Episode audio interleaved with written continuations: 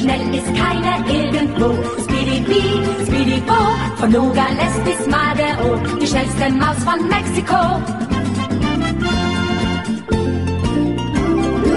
Er wird nicht seines Lebens froh. Speedy-Bee, Speedy-Bo, zu guter Letzt Sieg sowieso, die schnellste Maus von Mexiko. Vom Schneeballschnabel bis zum Po, Speedy-Bee, Speedy-Bo, verschafft ihm Ärgernis en gros, die schnellste Maus von Mexiko. Speedy-Bee, Speedy-Bo, immer wieder frech und froh. Speedy-Bee, Speedy-Bo, die schnellste Maus von Mexiko.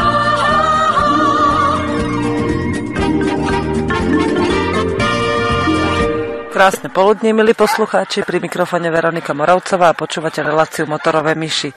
Dnes na tému stavby nášho sebestačného domčeka a keďže som na susedových dvore, tak môžete okolo počuť rámus od psov, húsok, detí a možno aj mlaskajúceho Jožka, ktorý sa k nám práve pred chvíľou pridal, keď sme odšťavovali jablčka a hrušky. A teraz papa, a keď doje, tak sa budeme rozprávať. Budeme sa rozprávať dnes o tom, ako a prečo stavia domček, v ktorom budeme žiť cez zimu a ako to vlastne, prečo sa predtým rozhodol, ako to funguje a hádame, koľko ho to stálo a tak. Takže na to sa môžete pripraviť, keďže toto je dnes relácia zo záznamu, pretože v škole fantázie je festival Radi s deťmi a ja sa chcem tiež tohto festivalu zúčastniť, tak si t- túto reláciu vypočujete na hratu. E, takže maily a telefonáty naživo e, neposielajte, ale môžete teda mne na slobodné hospodárstvo zavinač gmail bodka com posielať svoje e, nejaké námety, pripomienky a otázky. A stále platí pozvanie na, k nám domov, no, kde sa môžete kedykoľvek zúčastniť práce na našom hospodárstve. Ahoj, bratinko, ja teraz nesiem vratka, ktorý utiekol iba v pančuchách a v košielke a ešte stále drží v rukách motorku, aj keď ho nesiem. Pusti tú motorku, vratko. Pustí ju. Pusti dole. No, nepustí, nevadí. Však si to s ním vybavím, kým Jožko doje a potom budeme nahrávať reláciu. Takže dnes si budete môcť vypočuť ešte raz o stavbe domčeka. Tešte sa. No, mňa tu mrle žerú, lebo neviem dotiahnuť k rozhovoru ani Leu, ani Jožka. Á, Jožko už dojedol, dobre. Lea sa mračí a moc sa jej so mnou nechce rozprávať. Už sa usmieva, áno, už sa usmieva. Tak, a, tak sme teda podarilo dostať Leu k rozhovoru. Tak to bude ešte zaujímavejšie rozprávanie o prírodnom staviteľstve. A Jožko bude rozprávať o tom, o vlastných zážitkoch, takých, kde on stavia svoj domček, ale ja bude zatiaľ rozprávať o vymyslených domčekoch, ktoré stavia pre ostatných. Takže, no, prvá otázka, Lea, pre teba. Ako si sa ty dostala k prírodnému staviteľstvu? Ja som sa zaujímala o permakultúru a časťou permakultúry je prírodné staviteľstvo. Tak sa mi to nejak zapáčilo. Jožko, ty? Si... No dobre, ešte si pivko vypí, grkni si. No, no, poď. Ako si sa ty dostal k tomu, že si chceš postaviť prírodný domček? No, už keď som bol malý, tak som si vždycky niečo také spraviť chcel. A keď sme sa dostali sem, tak som zvážil, že je to asi najvhodnejšia možnosť. A darí sa ti? Samozrejme. Tak o tom, ako sa ti darí, nám ešte dneska povieš. Lea, je veľký záujem o prírodné staviteľstvo na Slovensku? Za posledné roky stúpol, predtým sa ľudia o to zaujímali a konzultovali, ale teraz už naozaj aj stavajú. Takže áno, povedala by som, že nastal boom prírodného staviteľstva. No ty si sa to učila v Anglicku od Barbary Jones. Jo- Jonesovej, hej. A ona tam v Anglicku je o to taký väčší záujem ako u nás? To neviem úplne porovnať. Majú tam nejaké stavby. Rozdiel je asi v tom, že nestavajú iba rodinné domy, ale stavajú aj také verejné budovy ako sociálne domy alebo reštaurácie a kaviárne. Takže to sa mi zdá také zaujímavé, že alebo sklady. A to u nás zatiaľ nevidím, že u nás sú to väčšinou také alternatívne rodinné domčeky. A v zahraničí sú to ako keby iný štýl budov alebo verejné. Čiže tie budovy, ktoré staviate tu na Slovensku, tak sú väčšinou rodin, rodinné domy a o, aký majú imidž? Ako vyzerajú zvonka? No úplne normálne. Ako normálne domy, hej? Áno. Čiže to tie, keď si vygooglíme prírodné staviteľstvo a domy z prírodných materiálov, tie trolie, domčeky a hobitince, tak to nevyzerá u nás, hej? No nie, to je zase trošku škoda, že nie sme asi Slováci, sa mi zdá, nie sme až takí kreatívni, že tie domy vyzerajú naozaj ako keby normálne, ako každý iný rodinný dom. Takže no, to, to mi trochu chýba tá kreativita v prírodnom staviteľstve, že mohlo by to byť aj zaujímavejšie. Jožko, ty si sa hneď ozval, že až tak nevyzerá. No, v čom je rozdiel medzi bežnými domčekmi z prírodných materiálov, ktoré vyzerajú ako rádové zastavby, a medzi našim? Lebo náš je lepší. No. Aký? No náš je použitý z lokálnych materiálov, z lesa, z okolia, najbližších desiatok metrov. A vyzerá tak kvôli tomu, že mi to prišlo najjednoduchšie a najpraktickejšie, a len z toho, keď som si pozbieral materiál, ktorý som našiel okolo domu, tak som zistil, čo z neho zhruba môžem spraviť, a to som jednoducho spravil. Tak to vyzerá tak, ako to vyzerá, lebo je to jednoducho praktické. No tá drevená konštrukcia, ktorú teraz začneš obalovať a zateplovať na zimu, tak tá vyzerá teraz ako prútený domček, prútený košík. No. A z akých materi- aké materiály si doteraz použil na to, aby to vyzeralo ako prútený košík, aby to bolo uchytené v zemi? No v zemi sú vykopané jamy, zhruba štyridsať na štyridsať, hĺbke osemdesiat centimetrov, päťdesiat tak, jedna je osemdesiat centimetrov tá stredná. Sú tam tie lieskové tyče, zhruba šesť až sedem metrovej dĺžky, po obvode devätnásť kusov, po metrovej rozteči, a sú povykladané kameňmi v tých jamách, aby tam pevne držali, a hore, v tom najvyššom bode, čo je asi päť metrov, sú spojené v jednom bode. Okolo stredového kolu, ten, to je dub, asi dvadsať centimetrov dole, desať centimetrov úplne na vrchu, tých päť metrov výšky. Tým vlastne vznikol tvar takého skoro pol orecha, dalo by sa povedať.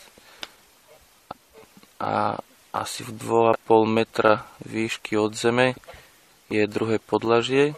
Má nejakých dvanásť alebo pätnásť metrov štvorcových, spodok asi dvadsaťosem, tuším. A je to ešte po obvode zviazané drevenými tyčami, samozrejme tiež lieskovými. A to podlažie je vystojkované ďalšími šiestimi tyčami, hrubými asi osem až desať centimetrov, aby to malo dobrú stabilitu. No keď som tam minule sedela hore, lebo sme tam s deťmi vyliezli na to, na to podlažie, kde budeme spať, tak keď sme, s tým, keď sme sa snažili s tým zatriasť, tak sa to len tak ako si jemne pohlo. Že neboli to také pohyby, ako keď zatraseš karavanom. Um, myslíš, že keď sa, keď sa to celé obalí a opre sa do toho vietor v zime, tak to, či to nevytrhne zo zeme? No ono to ani nemôže vytrhnúť zo zeme, lebo ten vietor to nemá ako podduť. Tam nebude strecha, ktorá by nejako prečnievala cez podhľady, ale aspoň teda zatiaľ to bude celé zakryté plachtami, lebo už nestihne spraviť umietky ani strechu. A tie plachty pôjdu od jednej strany zo spodku k vrchu a zase dole. Takže ten vietor to nemá ako podduť. Jediné, čo sa môže stať, je to ako na iglustane, ak si to teda viete predstaviť, tak ten iglustan vlastne len sa tak, zač- tak sa nakníše trošku do tej strany, do ktorej fúka vietor. Že nakoľko je to celé aj vykom- vykameňované v zemi, že tie tyče sa nemajú jednoducho kam pohnúť, tu by sa museli jedine zlomiť. A zlomiť sa nemôžu, lebo je to... No mohli by sa zlomiť, keby ja neviem, to ťahalo desať traktorov, alebo päť, možno aj dva. Kto vie? Ale a ty čo hovoríš na, na pr- materiály, ktoré Jožko použil? Ty si videla náš domček teraz, v akom je štádiu? No, práve sa mi páči tá jednoduchosť. A ak, z akých materiálov sú domy, ktoré staviate vy pre svojich zákazníkov? Tak tam je tiež použité drevo, ale rezivo. A no inak sú tam použité klasické materiály, že základy sú aj betónové na základových pásoch. A strecha má tiež ako keby klasickú krytinu, na, takú ako na iných domoch, čiže vlastne len tie steny sú s použitím slamy. Slamu a máte ešte hlinené omietky, pokiaľ dobre viem. Áno. No a tie materiály, slamu, hlinu a drevo máte odkiaľ? Tak my sa venujeme hlavne, robíme tie slamené steny a potom ich omietame hlinenými omietkami z interiéru, a podľa toho, aký je ten dom vysoký, tak vápené omietky zvonku. Hlinné omietky používame miestnu, miestnu hlinu nakopanú, čiže buď priamo výkop na na stavbe, alebo nám ju odniekaľ dovezú, odkiaľ vedia zohnať, čiže vlastne tá je veľmi lokálna. Balíky tiež čo z najbližšieho okolia, podľa toho, ako si to majiteľ zoženie. No a potom to drevo to väčšinou robia i tesári, takže to už úplne neviem, odkiaľ pochádza, ale zrejme z nejakej miestnej píly. Uh-huh. uh, Jožko, koľko ti trvalo doteraz, kým si postavil tú hrubú konštrukciu a koľko ti ešte bude trvať dokončiť tie obaly, kým už budeme môcť vláčiť donútra nábytok? No, trvalo to dvakrát dlhšie, ako som plánoval, asi dva mesiace. A nakoľko som ten postup v podstate vôbec nepoznal a všetko som tak na mieste nejako vymýšľal s radami ľudí, ktorí sa do toho trochu rozumejú. A to horné podlažie trvalo zhruba takisto dlho ako celý ten obvod. Tam bolo veľmi veľa tých všelijakých piplačiek a prispôsobovačiek, tie drevené tyče sú nie žiadne štandardizované dĺžky ani, ani rozmery. Takže som sa hral s dlátkom a s kladivkom a s pílou. A teraz no uvidíme, ako sa podarí dorobiť tá, tá horná podlaha. To už je tiež skoro správne, len tiež je to strašná piplačka, lebo tam sú poukladané palety a keď som ich chcel dať aspoň ako tak skoro do vodorovna, tak to bolo treba podkladať a, a pozerať sa, aby tá váha bola rovnomerne rozložená na, na celú tú konštrukciu, aby žiadne časti neboli zaťažované viac alebo menej, pokiaľ možno.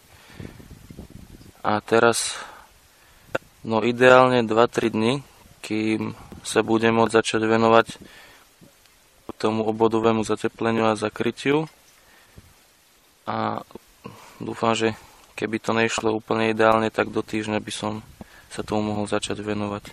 A to je tak ešte na taký týždeň, dva. Čiže dokopy zhruba nejaké tri mesiace to môže trvať a keby si mal pomocníkov, tak aj menej, hej? No jasné, keby boli pomocníci, tak o polovicu kratšie. Hlavne keby som vedel ako, tak by to bolo o polovicu kratšie. Teraz v akom stave to je a teda keď to dokončíš a budeme tam môcť bývať, tak tam budeme bývať ako štvorčlenná rodina, hej? No jasné, no. Koľko ľudí by sa tam tak podľa teba zmestilo? No hore by sa vyspalo tak osem ľudí, keď som si to rátal, ale dole povedzme dvaja, traja, keby veľmi chceli. Ale na také príjemné spolužitie to nie je pre takú veľkú skupinu. No to nie. Ale tých päť šesť ľudí, ako dalo by sa tak ešte nejako, ale tých štyria to bude fajn, na to je to vlastne stávané. Laj, ako je to s tými vašimi domami, ktoré staviate pre ľudí? O, koľko je taký štandardný dom pre štvorčlennú rodinu? Ako dlho trvá postaviť tú vašu časť práce? Keď už majú stolári svoju časť hotovú, čo trvá povedzme mesiac, kým to spravia? No, my slamu robíme asi tak dva týždne čistého času podľa veľkosti domu a zložitosti. A potom omietky exteriér, také dva týždne aj s finálnymi omietkami a interiér trvá dlhšie, také štyri, štyri päť týždňov. Je to práca, ktorú sa môže naučiť aspoň tak, že vám príde pomôcť každý, že napríklad keby si rodina chcela pridať ruku k dielu a pracovať s vami na tom, tak je to pre nich? Dá sa to, radi pracujeme so samostaviteľmi a väčšinou ten samostaviteľ je taký zručnejší, by som povedala, že už sa pri tej stavbe niečo naučí, takže dá sa, dá sa aj zapojiť, ale potom asi pri tých jemných omietkách tam už treba mať viacej skúseností, takže to už robíme v partii, ktorá má s týmto skúsenosti. Ja som videla taký film, volá sa to, že Hlína jedna báseň a e, sú tam také, myslím, že štyri príbehy, teraz neviem, či sa neviem miliť, tri alebo štyri príbehy sú tam skrátka a ide aj o to, uh, sú, sú rozdelené. V jednom je, že omietajú hlinou starý murovaný dom, potom v jednom je, že stavajú slamu a omietajú hlinou, tretí je z hlinených balíkov, to robí ten český herec, taký, ktorý... Dušek. Áno, Dušek. A posledný je, čo si dievčina robila z hliny. Sama, že si udusávala do takého šalungu, si udusávala hlinu. Um, vy teda najviac robíte so slamou, ale čo, keď si tak pozrieš, na Slovensku je viacero takých tímov pracovných, ktoré robia prírodné stavby. Čo sa na Slovensku najviac stavia z prírodných materiálov? Aké domy? No, veľa sa robí omietok, takže ja sa na to pozerám hlavne z pohľadu slamených domov, pretože robím slamené stavby, ale vlastne Organika, organika sa venuje aj hlineným omietkam a tie sa vlastne dajú omietať na takmer akýkoľvek podklad, čiže aj itonk, tehly, skalny a kamenné domy. Takže ten záber je oveľa väčší, čiže myslím, že najviac sa robia tie omietky. No a keď teraz treba Jožko robil, že on robil celú drevenú konštrukciu a na to ide dávať nejakú tú slamenú izoláciu a podobne. Ty máš zase veľmi rada, to si mi už často spomínala, samonosné slamy. Je ťažšie urobiť samonosnú slamu, ako slamu ukladať do konštrukcie? Samonosná slama je rýchlejšia a jednoduchšia. A do konštruk- Takže keď to robíme do konštrukcie, tak je to proste príliš spletité, lebo ako keby tlačíme tie balíky do nie- niekam, kam nie, nie sú úplne prispôsobené. Ale zase na druhej strane tá česárčina je rozdielná, že možno tá konštrukcia môže byť, môže byť jednoduchá, stĺpiková a že ten drevený veniec pri samonosnej nie je možno až taký jednoduchý. Takže sú tam určité rozdielia. No tak povedz, prečo teba baví tá samonosná. Lebo je jednoduchšia a dobre funguje. Je to proste... Je to jednoduché na postavenie a zároveň sa mi páči tá jednoduchosť, že slama plní nosnú funkciu, aj tepelnú, aj stenu, aj podklad pre omietky a nemusí tam byť tá... To zloženie steny nemusí byť také zložité, že všelijaké parozábrany a obklady a všelijaké hobry a proste rôzne ďalšie materiály, ale proste použijú sa slamené balíky. Nejaká časť je aj drevo, tie spodný a vrchný veniec je drevené a hneď na to sa dá pekne omietať a nemusí sa to sieťkovať a nemusí sa to obíjať rákosom a nie sú tam proste sú... Je to zjednodušený proces. Takže oproti tomu mi tá výplň príde ako keby, prečo to robí tak zložito, keď sa to dá spraviť jednoducho a funkčne. Keď som tu nedávno hovorila jednému susedovi, že robíme si takýto domček, teda že Jožko na ňom pracuje, tak on proste začal namietať, že vy ste všetci blázni, to zhoríte v tom. A to, to by som potom chcela, aby Jožko samozrejme vysvetlil, že prečo v tom nezhoríme, alebo prečo si myslí, že v tom nezhoríme. Ale čo si práve o týchto slamených stavbách myslíš ty? Sú trvácne a sú bezpečné? Áno, pretože pokiaľ je tá slama... Samotné balíky nie je až také jednoduché znietiť a tiež keď sú omietnuté, tak to funguje ako dobrý systém, pretože hlina chráni vlastne ten materiál, čo je pod tým, aj vápno. Takže práve, že ak by ten dom zhorel, tak by steny, slamené steny by bolo jediné, čo zostane stáť. A väčšinou, ak sú nejaké požiare, tak je to od zariadenia domu a nie kvôli tomu, že je tam slamený balík. No a mňa by skôr zaujímalo, že nech si teda akože ľudia položia inú otázku, že akože všetky materiály sú horľavé, tak prečo všetkých trápi práve slama? No lebo slamená stena je pre nich niečo o mnoho horľavejšie ako napríklad tehla. Tá nezhorí. No... Vie sa, vie sa chytiť čeličo, keď už veľký požiar. Ale ne, no, slamené steny omietnuté vyhovujú požiarným testom a robili sa na to rôzne testy a ku podivu práve, že tie testy predčili všetky očakávania, že naozaj to vydržalo, tie stupne a tie predpisy, čo to má, takže je to úplne v poriadku. Dobre, že hovoríš o predpisoch, lebo tu som sa práve chcela opýtať Jožka. Jožko, ty si nejaký stavebný inžinier, alebo máš nejakú statickú školu, alebo vieš tak určiť, že, a, že ten dom bude mať naozaj dobrú statiku a že bude no, požiaru vzdorný a blbu vzdorný, povedz. No požiaru vzdorný nebude, aspoň nie zatiaľ. Blbo vzdorný tiež nebude, teda aspoň nie zatiaľ, bude to mať určité podmienky na, na fungovanie. A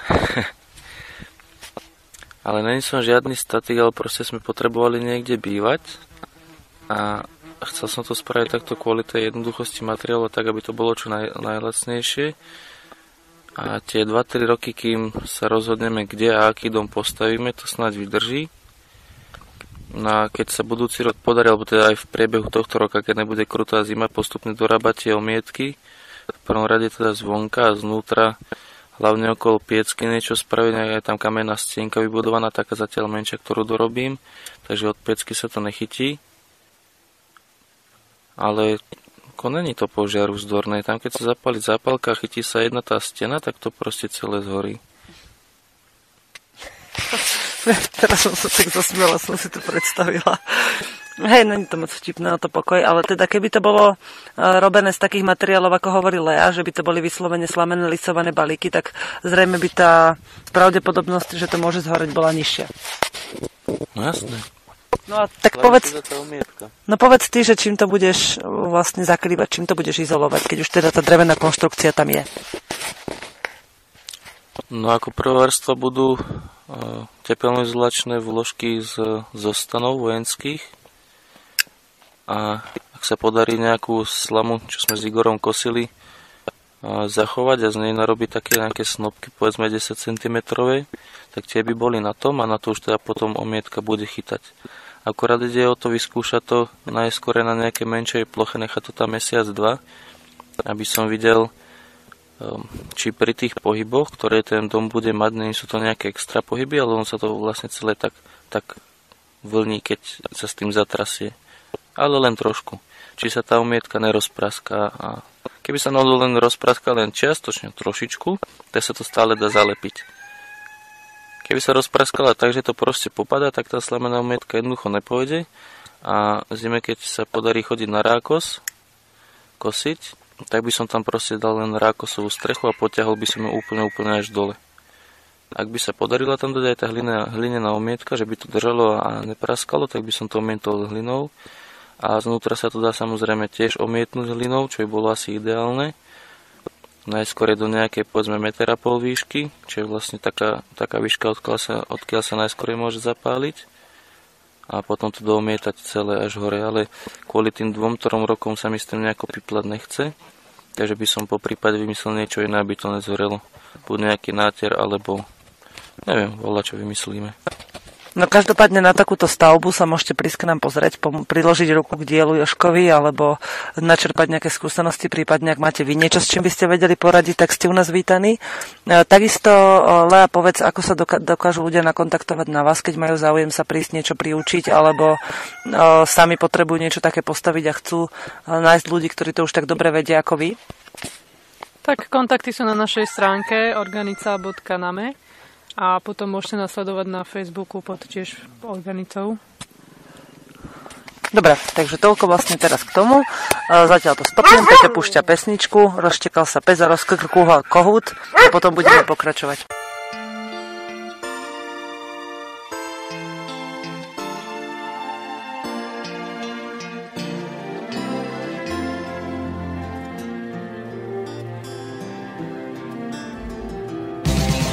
Přicházel s rosou každé ráno, na dveře psal mi, že je sám.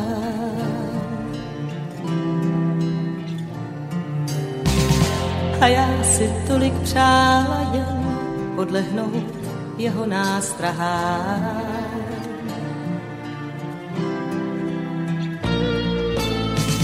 Byl plachý, doteků se bál. Když mluvil, očima se smál. Říkal mi plný lásky dál, jen vejdi do snů pro zlatovlásky dál, jen vejdi pro štěstí bez nadsázky dál, jen vejdi do mých snů.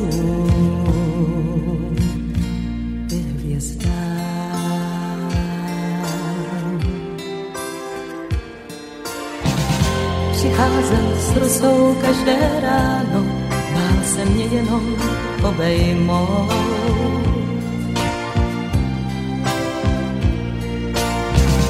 Snad čekal na zázračný den, zatím se ztratil horký proud.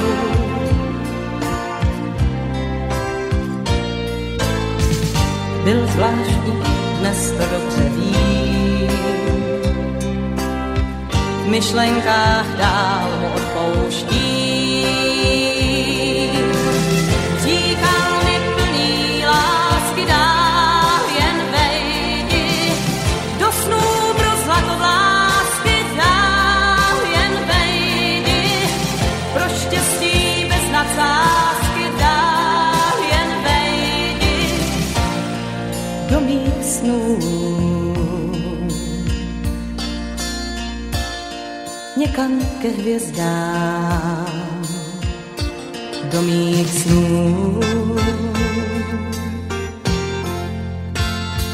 ke hvězdám do mých snů.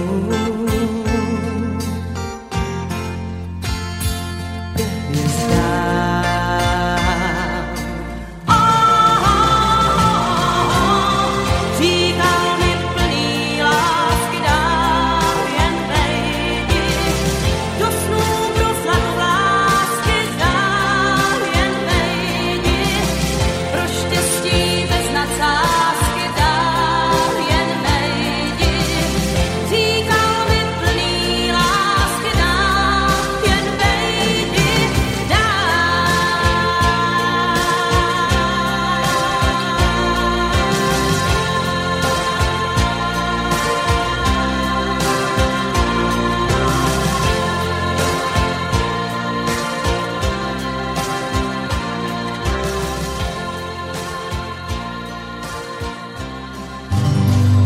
Počúvate Slobodný vysielač.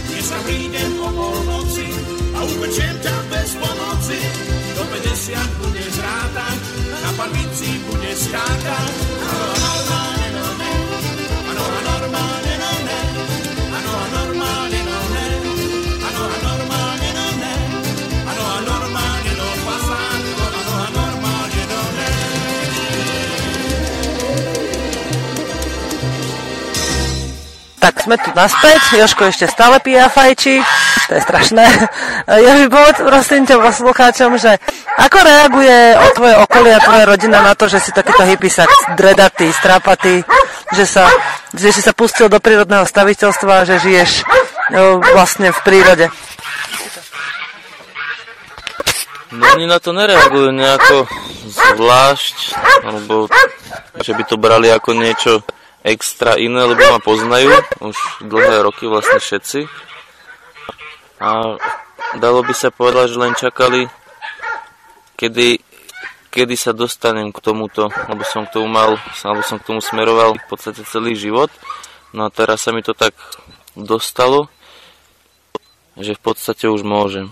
Tak to tak berú, no dobre, tak už, už, už tam prišiel a už si robí ako celý život chcel. Akurát tá rodina je z toho občas taká mierne zmetená, že z čoho budete žiť a odkiaľ budete brať peniaze a takéto podobné veci. Ale čo sa to týka toho prírodného staviteľstva, tak to neberú nejak zvlášť, ani tragicky, ani pozitívne, ani nejako. Proste však si sa rozhodol, tak si rob. A ja už som predtým robil s murármi, takže čo sa týka stavby, ako, alebo teda práce na stavbe, tam sú zákonitosti tie základné rovnaké, aby to proste držalo a nespadlo. A aby to malo všetky tie náležitosti, ktoré to má mať ako dom. A či už sú použité také materiály alebo inakšie, to je už v podstate úplne jedno, ide len o iný, iný spôsob a inú techniku práce. A, a ten kontakt s tým materiálom, keď si človek zháňa sám, tak mu sám poskytne v podstate všetky, všetky skúsenosti, ktoré potrebuje, lebo zistí, ako je pružný, ako drží, aký je pevný, čo sa s ním dá spraviť, či sa tam môžu tlcť hrubé klince, alebo len tenké, alebo ako to spraviť, aby sa to drevo nerozpraskalo. Na to si proste človek príde sám. Ja som teraz hovorila poslucháčom, že je dôležité, aby človek v tomto bol vnímavý a že sa do toho pustí, takže mu to ako keby ten ten dom bude sám hovoriť a potom aj tá energia toho je taká.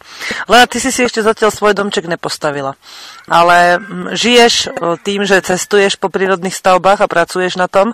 Ako to vníma tvoja rodina, že by si sa treba zraz mala stať majiteľkou takéhoto nejakého hobitinca alebo nejakého prírodného domčeka a že by si mala žiť takýmto spôsobom života? No, veľmi tomu nerozumejú. Tak dlhé roky som bola za čudáka, že o čo mi ide. Teraz je náš našťastie viacej a už slamené domy sú aj v, celé, v telke, takže už je to akože považované za normálnejšie. Ešte mám teda nevýhodu v tom, že ako žena sa venujem takémuto mužskému remeslu, takže neviem, no ešte to asi pár rokov potrvá, kým si, si rodina zvykne, že teda naozaj sa tomu venujem a naozaj to myslí vážne, že takto idem žiť. Oni už si niekedy aspoň, keď začali, povedzme, že posudzovať takýto, takýto spôsob života, ktorý si si zvolila, mali možnosť niekde sa stretnúť s takýmito domami a vyskúšať si to? Nie, veľmi nie. Rodina žije väčšinou v meste a vo veľkom meste v Prahe, takže veľmi nie. Jožka, tvoja rodina sa stretla, okrem toho, že teda si ich ty priviedol do svojho domova, stretli sa oni niekedy predtým vôbec s tým, že čo si chceš zvoliť? No mama ako mladá doschodila na trampy a na čundre a vlastne takému prírodnému životu sa venovala. Otec samozrejme s ňou tak po troške, ale že by nejak zásadne konkrétne tomuto... No no v podstate toto je taký klasický sedliacký život až na, na, na to, že začíname na zelenej lúke. Čiže iné je to z toho obytného priestoru a z týchto vecí a a priestorovo je to proste inakšie, ale všetko ostatné sedí. Kosenie, staranie sa o zvieratá, dojenie, výroba tých produktov a obžíva týmto spôsobom. Keďže obidvaja, aj otec, aj mama žili ešte v tej dobe, keď sa to bežne, bežne dialo po okolí a po dedinách, tak s tým z tohto uhlu pohľadu skúsenosti majú. Mama mi dokonca hovorila, že hrabávala niekedy sena a a starala sa o nejaké zvieratá, ešte keď bola malé dievča, takže z toho pohľadu to pozná, ale že by teraz nejako sa tomu venovali, to sa nedá povedať. Skús prosím ťa ešte porovnať. Žil si teda síce v rodinnom dome, ale viac menej na periférii mesta. Život v bežného človeka v meste a bežného človeka, teda bežného teba tu. Že aký je rozdiel v týchto dvoch životoch? Neviem, tam sa snáď ani nedá nič porovnávať, lebo je to niečo úplne iné. Človek proste v meste žije mestským životom a človek tu žije viac menej z toho, čo mu tá príroda dá a čo si sám zabezpečí. Čiže je to... Nemá sa tu človek na čo vyhovoriť a ten, ten podiel zodpovednosti, ktorý priamo dolieha na človeka, je omnoho vyšší, lebo keď niečo posere, tak jednoducho nemá. A keď v meste niekto niečo postará, tak to môže na niekoho zvaliť, alebo tú zodpovednosť prenechať na niekoho iného. Na niekoho, kto tie potraviny vyrába, alebo na niekoho, kto mu prácu dáva. A môže sa sťažovať, on je hen taký, on je takýto, lebo toto mi nakázal robiť a toto robiť nesmiem, ale tu jednoducho robíme to, čo je treba, aby sme prežili, mali všetkého dostatok a popri tom si zadelili čas tak, aby sme robili veci, ktoré nás bavia, ktoré robiť chceme, ale tak, aby nás uživili. V meste je to viac menej tak, že človek chodí do práce, ktorá ho ani baviť nemusí, má presne stanovený pracovný čas. A my to tu máme tak, že niektoré dni makám jak blázon a potom niektoré dni mám také voľnejšie, venujem sa koňovi, ale to je zase vec, ktorá ma baví, ale aj ju potrebujem k životu. Vo všetok materiál, čo tam mám, na stavbu domu napríklad, som dotiahol s koňom. A veľmi ma to baví sa mu, sa mu venovať, cvičiť ho a tak. A nemáme, alebo teda auta síce používame, ale chceme ich používať čo najmenej. Ale v meste to jednoducho nejde, tam není na výber, že zoberiem si koňa, lebo ma to baví. A keď vyjdete s koňom niekde na ulicu, tak no, no neviem, čo by bolo. No.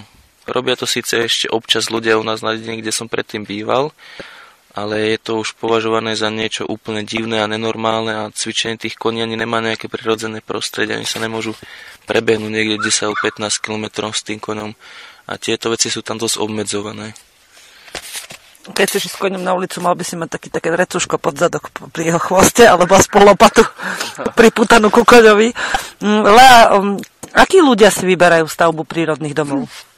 Väčšinou sú to mladé rodiny, ktoré si tak nejak uvedomujú dopad na životné prostredie.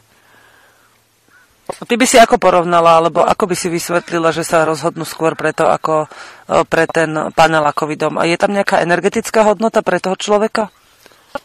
To neviem úplne. Asi proste len rozmýšľajú, že aký vplyv má ich činnosť na životné prostredie. A ty by si si prečo vybrala? Len kvôli tomu životnému prostrediu by si si vybrala žiť v prírodnom dome? Áno. Ešte Slováci ešte dosť zvažujú ako keby ekonomický faktor, že, že si myslia, že slamený dom bude lacnejší, ale v skutočnosti on nie je lacnejší, takže to im veľmi nevyššie funguje, ale no. Ja osobne mám teda čisto ekologické. Uh-huh. No a keď vidíš, keď ja som videla, vydávala dosť často na internete, že si ľudia postavili, uh, z, boli to nižšie štandardy, ako sú zvyknutí, že majú veľké domy s krásnymi strechami a perfektné rovné steny a teraz pr- chcú si postaviť ten prírodný dom a povedia si, že ale nemusí byť taký obrovský a môže byť z jednoduchších materiálov. Prečo to vychádza rovnako draho ako ten uh, dom uh, postavený povedzme z prefabrikátov? Je tam drahá cena práce napríklad, lebo my nerobíme s nejakými certifikovanými rovnakými materiálmi, ale proste s, s rôznymi vecami. Takže tá cena práce je drahšia. Ale keby si ľudia povedali, že chcú menší domček a že si ho budú stavať sami, tak ich môže byť lacnejšie, ale zatiaľ ľudia neznižujú tú obytnú plochu veľmi. Sú to domy rovnakých rozmerov ako iné domy, čiže preto je tá cena porovnateľná. Uh-huh. Čiže vlastne vystaviate väčšinou domy, ktoré sú síce z prírodných materiálov, ale keď sa na ne človek pozrie nielen vizuálne, ale aj vôjde donútra, tak majú všetko, tečúcu vodu, perfektné okná, kvalitné, všetky tie základné štandardy, čiže preto ten domček toľko vychádza, hej? Áno, ale tak e, aj ako keby menší, jednoduchší domček samozrejme môže mať tečúcu vodu a elektrinu, ale asi tam ide aj o tú jednak o ten komfort, ktorý ľudia chcú a jednak o tú veľkosť toho domu a tiež o, o to, že koľko si človek vie postaviť na tom domčeku sám a nakoľko si musí najať partie. Uh-huh. Samozrejme chápem, že nie každý je natoľko zručný, aby si vedel postaviť svoj dom, ale potom zase proste aj tá cena práce treba ju zarátať do rozpočtu. Uh-huh. Ešte taká otázka k tomu, kým sa potom spýtam Jožka na, túto jeho, na jeho názor na cenu domu. Uh, po, veľ, veľmi často som čítala o tom, že si ľudia postavili slamené alebo teda prírodné domy bez stavebného povolenia. Nepotrebovali tam mať zapojené inžinierské siete, lebo vodu si vykopali sami a elektriku majú zo solárka, plyn im tým pádom ani netreba, alebo si menia nejaké propanbutanové bomby. Ako je to s vašimi skúsenostiami? Už si stavala dom, bez, ktorý nemal stavebné povolenie? To je predsa tajné, nie? No tak nie, pretože keď, keď ne, ne, nesplňa všetko, čo potrebuje zákon, že to nie je pevne spojené so zemou, tak sú tam isté výnimky, kedy si môžeš niečo takéto obytné ako keby postaviť. Dá sa to? Áno, pomáhali sme stavať aj domy bez stavebného povolenia, ale potom je to samozrejme na majiteľovi, hej, že on si vybavuje to povolenie, čiže ak mu to nevadí, že ho nemá, tak nám to nevadí už vôbec. Hej. A ty poznáš niektoré tie výnimky, ktoré dovolujú postaviť takýto dom? No, nie je to úplne jednoduché, pretože síce sa hovorí, že akože menšia obytná plocha do dvadsaťpäť metrov štvorcových a bez pevných základov, ale je to tam v tom zákone tak definované, že si ľudia často myslia, že to nemá pevné základy za to, že to má je na koloch, ale bohužiaľ ten zákon to nevníma úplne tak jednoducho. Uh-huh. Takže nie je úplne jednoduché postaviť si niečo bez povolenia, tak aby to aj naozaj zostalo stať. Hej. Aby, aby teda s tým nebol nejaký problém v budúcnosti.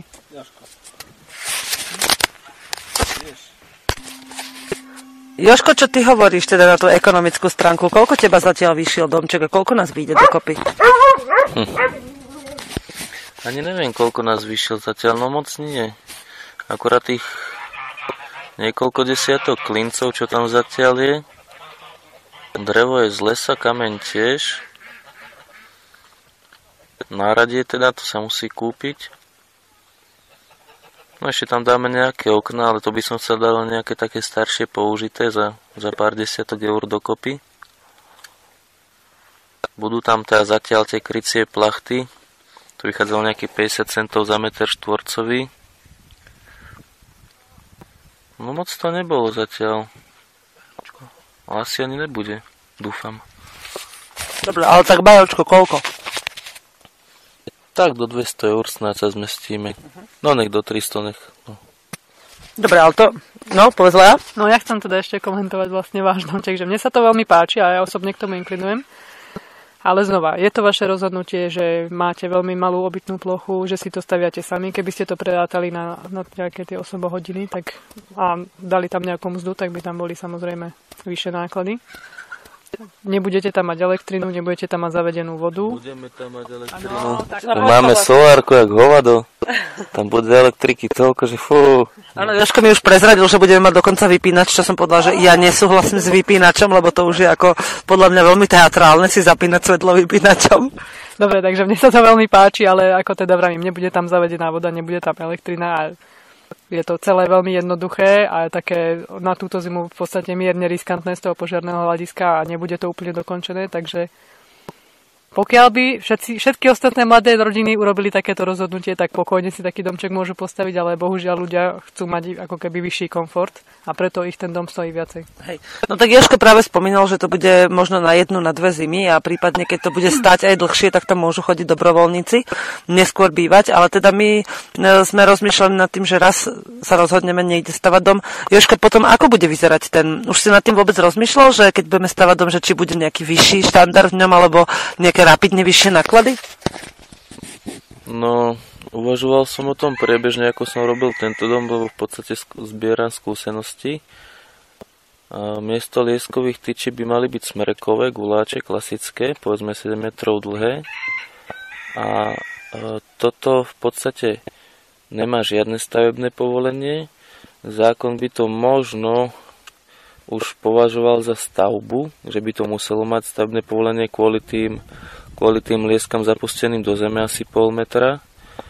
Ale ja som sa nejako nikoho na to nepýtal, lebo mi to nepríde ako dom, to je proste, dalo by sa povedať, že je to ako stan, ktorý je trochu viacej okotvený zemi a keby do toho niekto rýpal, tak to proste nad zemou odpílim a hotovo. A nebude to pevne spojené so zemou.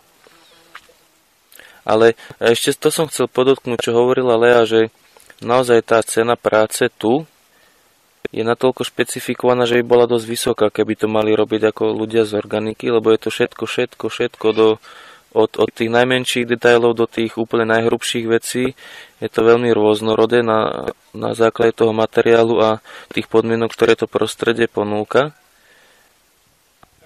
A ten komfort bude naozaj z určitého uhla pohľadu veľmi nízky, lebo nemáme navrtanú ani studňu, ani nič také, ale keby už sme stavali normálny dom, už ako pre nás natrvalo, nie taký, ktorý vydrží povedzme dva, tri, štyri roky,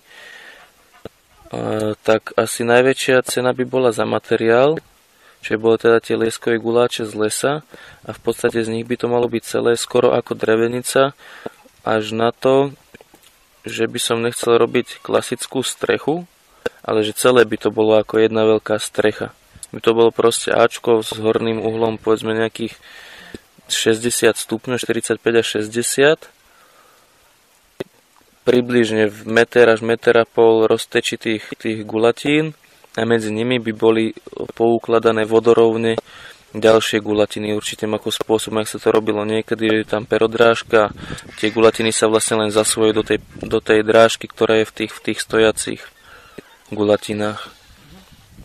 V princípe, tak to je jednoducho. No a samozrejme fugy vypraté machom, ktorý plní aj funkciu pérovania, lebo ono to stále trošku pracuje, ten mach sa dá veľmi jednoducho vymeniť a zahádzané potom hlinou. No a bajočko, tak toto vyjde koľko asi? Neviem, neviem koľko je za kubík takto dreva z lesa, takéhoto stavebného, alebo teda takého môže byť aj odpad, veľ musí mať tie požadované hrúbky, aby to malo dosť dobrú stabilitu aj, aj tepelnoizolačné vlastnosti. A keby to nešlo takto, čo myslím, že by mohlo ísť, lebo asi by to bolo lacnejšie ako tie slamené balíky, aj keby to neizolovalo toľko, ale zase na takom malom vnútornom priestore je to skoro úplne jedno. Lebo tam keď sa zakúri povedzme v päťdesiat metroch štvorcových, čo je asi polovica z bežného domu, tak tam aj keby to bol len z obyčajných dosiek, tak sa to vykúri. a na izoláciu povedzme, že sa ešte môže dať hore rákos a takéto somariny, a aby to aj akumulovalo teplo, lebo drevo ne- neakumuluje, iba izoluje, čo vlastne aj nevýhoda slamy, tak by som tam chcel spraviť také, také kamenné stienky, povedzme okolo krba, okolo obvodu celého, to by som chcel do tohto domu sprať, ale asi to nestihnem, a povedzme nejakú akumulačnú piecku alebo niečo také. Prečo si myslíš, Lea, že ľudia, ktorí si nemôžu dovoliť postaviť dom alebo kúpiť si vlastné bývanie, prípadne o, im neschvália hypotéku alebo skrátka sú v nejakej finančnej tiesni, tak ich nenapadne postaviť si aspoň na čas takéto bývanie, ktoré naozaj nevíde skoro nič? Neviem, to tiež nad tým sa zamýšľam, prečo vlastne, keď tie obrázky z internetu všetkým sa to páči, ale vlastne nikto v tom nebýva, takže neviem, prečo majú ľudia predstavu, že musia mať nejaký veľký murovaný dom, ktorý si nemôžu dovoliť. No ja som rozmýšľala, že to je hlavne strach, taký, že vlastne čo si o nich ostatní pomyslia. Potom asi sa, asi sú sa málo seba, asi si sami sebe málo veria, že by to dokázali urobiť. To môže byť jedna z vecí. Jožko, čo si myslíš ty? Prečo to tak je? Neviem, tak z pohodlnosti, z takej ľahostajnosti k tomu. A jednoducho sa to tak nerobí bežne a ľudia s tým nemajú skúsenosti, nevedia, čo od toho čakať a ako s tým začať vôbec. Asi hlavne preto.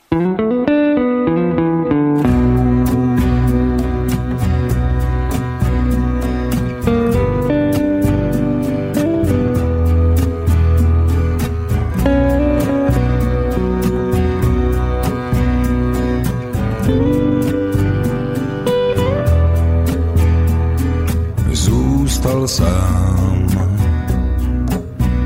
na svém nádraží a vítr tam v poli na stráži.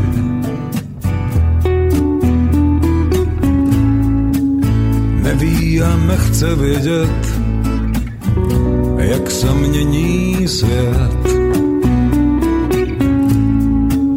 Na prsou dálkou křtěný opál amulet, co jí proti proudu jít hodně znamená, když kůži nohou drásá cesta kamená. Proti proudu jít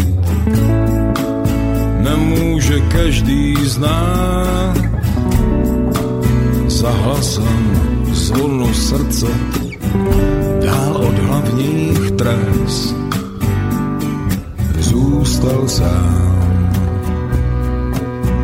v jiném století a ví už kam káně poletí. Někomu pálí oči briliantů jas, on musí za jitřenkou do borových řas, co ví, že proti proudu jít hodně znamená, znamená, kůži nohou drásá cesta kamená. Proti proudu jít nemůže každý z nás, za hlasem zvonu srdce dál od hlavních tras.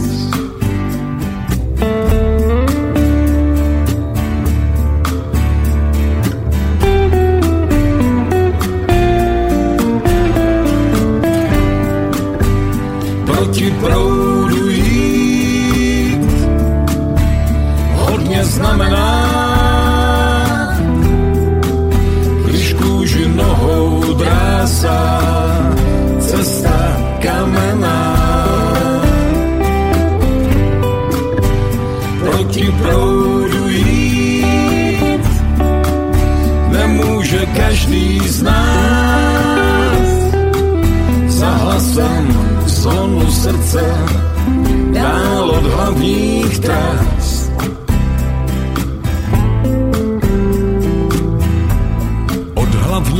dráz.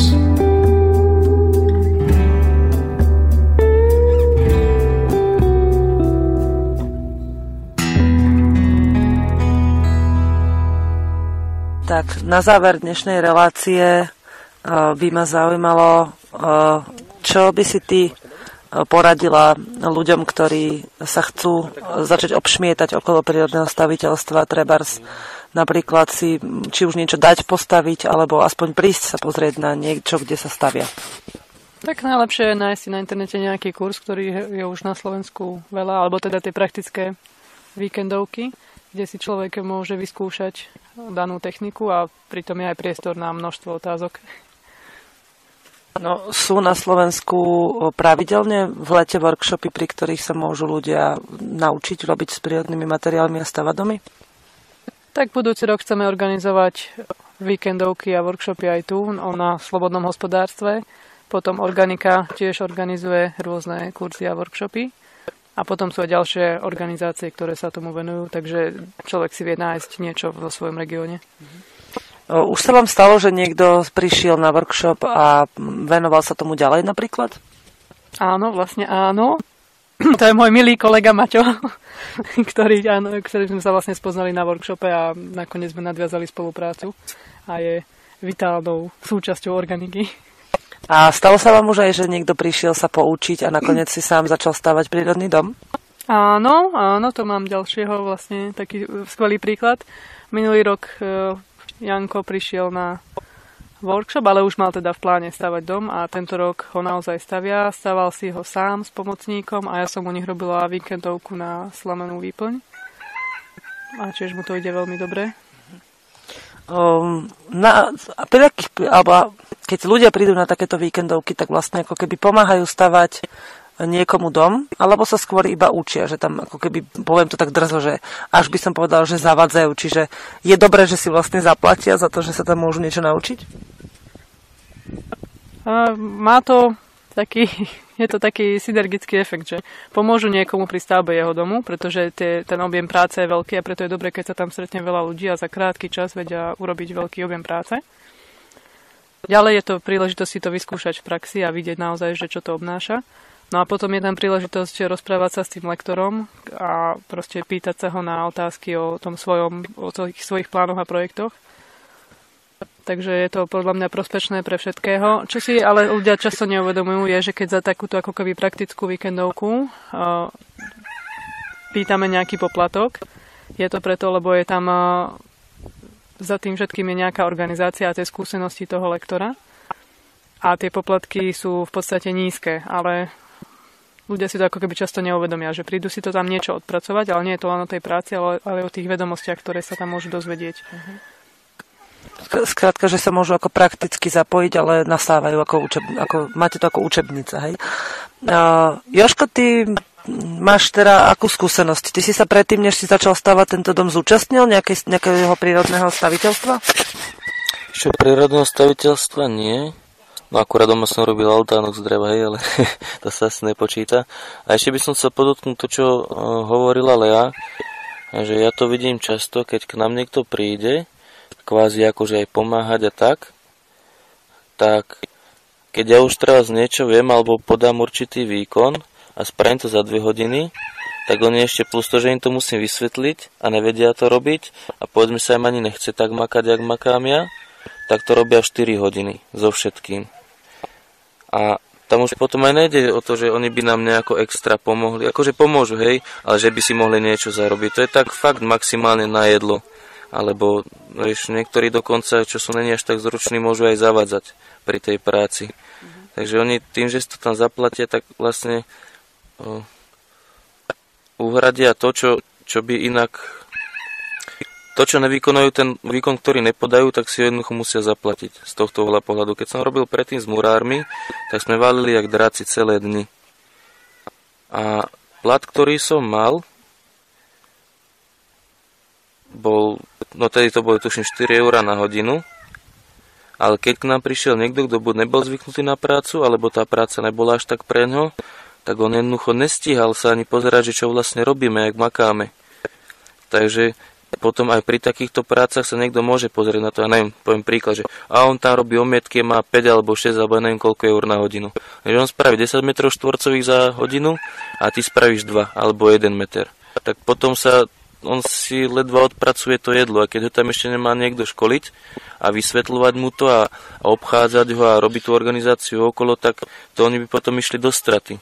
Takže toto je fakt, aspoň z môjho hľa pohľadu, keď k nám príde niekto, treba že učiť sa kosiť alebo pomôcť s týmto pomôcť domom, tak to není, že by mal nejaký nárok vzhľadom na ten výkon, ktorý podá a, a tú reálnu hodnotu, ktorú, ktorú vykoná, aby mal nárok na nejakú extra odmenu.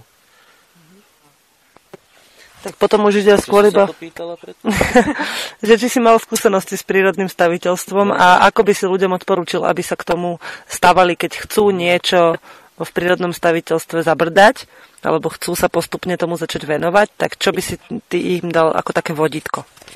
No, no, hlavne ide, hlavne ide o čas, lebo to ma potom napadlo ešte ako jedna dôležitá vec, že nielen to, že ľudia nemajú vôľu preto, alebo že sa im nechce, alebo nevedia ako, ale nemajú ani čas, keď stále chodia do práce. Lebo ono to naozaj vyžaduje veľmi veľa času, možno aj niekedy viacej času na premýšľanie ako tej samotnej práce a to zháňanie materiálu a tieto veci. A keď majú, ja neviem, venovať dva mesiace času, vyslovene, že dva mesiace od rana do večera, tomu aby si postavili domček na, ja neviem, na dva na tri roky, tak za tie dva mesiace, čo chodia do práce, zarobia povedzme osemsto až tisíc eur priemerne. Tak sa im to ani nejako neoplatí a nechce zbytočne tým zapodievať, keď musia platiť iné veci a o iné veci sa starať. Takže ono možno naozaj ideálne je ísť za niekým, kto to vie a kto ho to behom krátkeho času naučí. A keď ho to naučí, neviem, stavať z tej slamy za víkend a za druhý víkend robiť omietke, za tretí víkend, ja neviem, montovať rákos alebo čo už, tak on by to robil mesiac, jedno mesiac, druhý mesiac by sa učil tretie. A pritom si zaplatil len pár eur a niekto ho to tam naučí, ukáže mu to, dá mu tie praktické skúsenosti. Takže ako začiatok je vždycky najdôležitejšie vôbec začať a akým spôsobom pre ľudí, ktorí žijú bežným spôsobom života, takým tým mestským je ísť za niekým, kto to aspoň trochu vie, alebo sa prispozrieť trebárs k nám, alebo k lé, keď budú niečo stavať, keby už len to, že pozrieť sa, hej, pozerať sa, ako to robia. Tak na tom sa naučí určite viac, ako keď to bude všetko skúšať od začiatku sám. Tak u nás sa málo kedy stáva, že by sa niekto len pozeral. Buď pridá ruku k dielu, alebo sa ide zaoberať niečím iným. Ďakujem vám obidvom, že ste našim posluchačom priblížili čaro prírodného staviteľstva, aj keď z niektorých údajov, ktoré ste hovorili, tak mňa by to niek- tým, že nejsem tak, tak technická a taká odvážna, že ma to možno trocha odradilo. Ale verím, že posluchači, ktorí sa chcú venovať prírodným stavbám, alebo ich to zaujíma, tak mm, dostali takú iskričku. Je ešte niečo, čo by ste chceli spomenúť v súvislosti s prírodným staviteľstvom? Pozerám, krútite hlavami. Nie, dobre. Tak sa teda s vami rozlúčim, aj s posluchačmi. Ďakujem vám za pozornosť a uvidíme, budeme sa počuť opäť o týždeň a dúfam, že teda už naživo. Tak, ďakujem Lea, ďakujem Joško, čaute. Ahoj. Ahoj. Táto relácia bola vyrobená vďaka vašim dobrovoľným príspevkom. Ďakujeme za vašu podporu.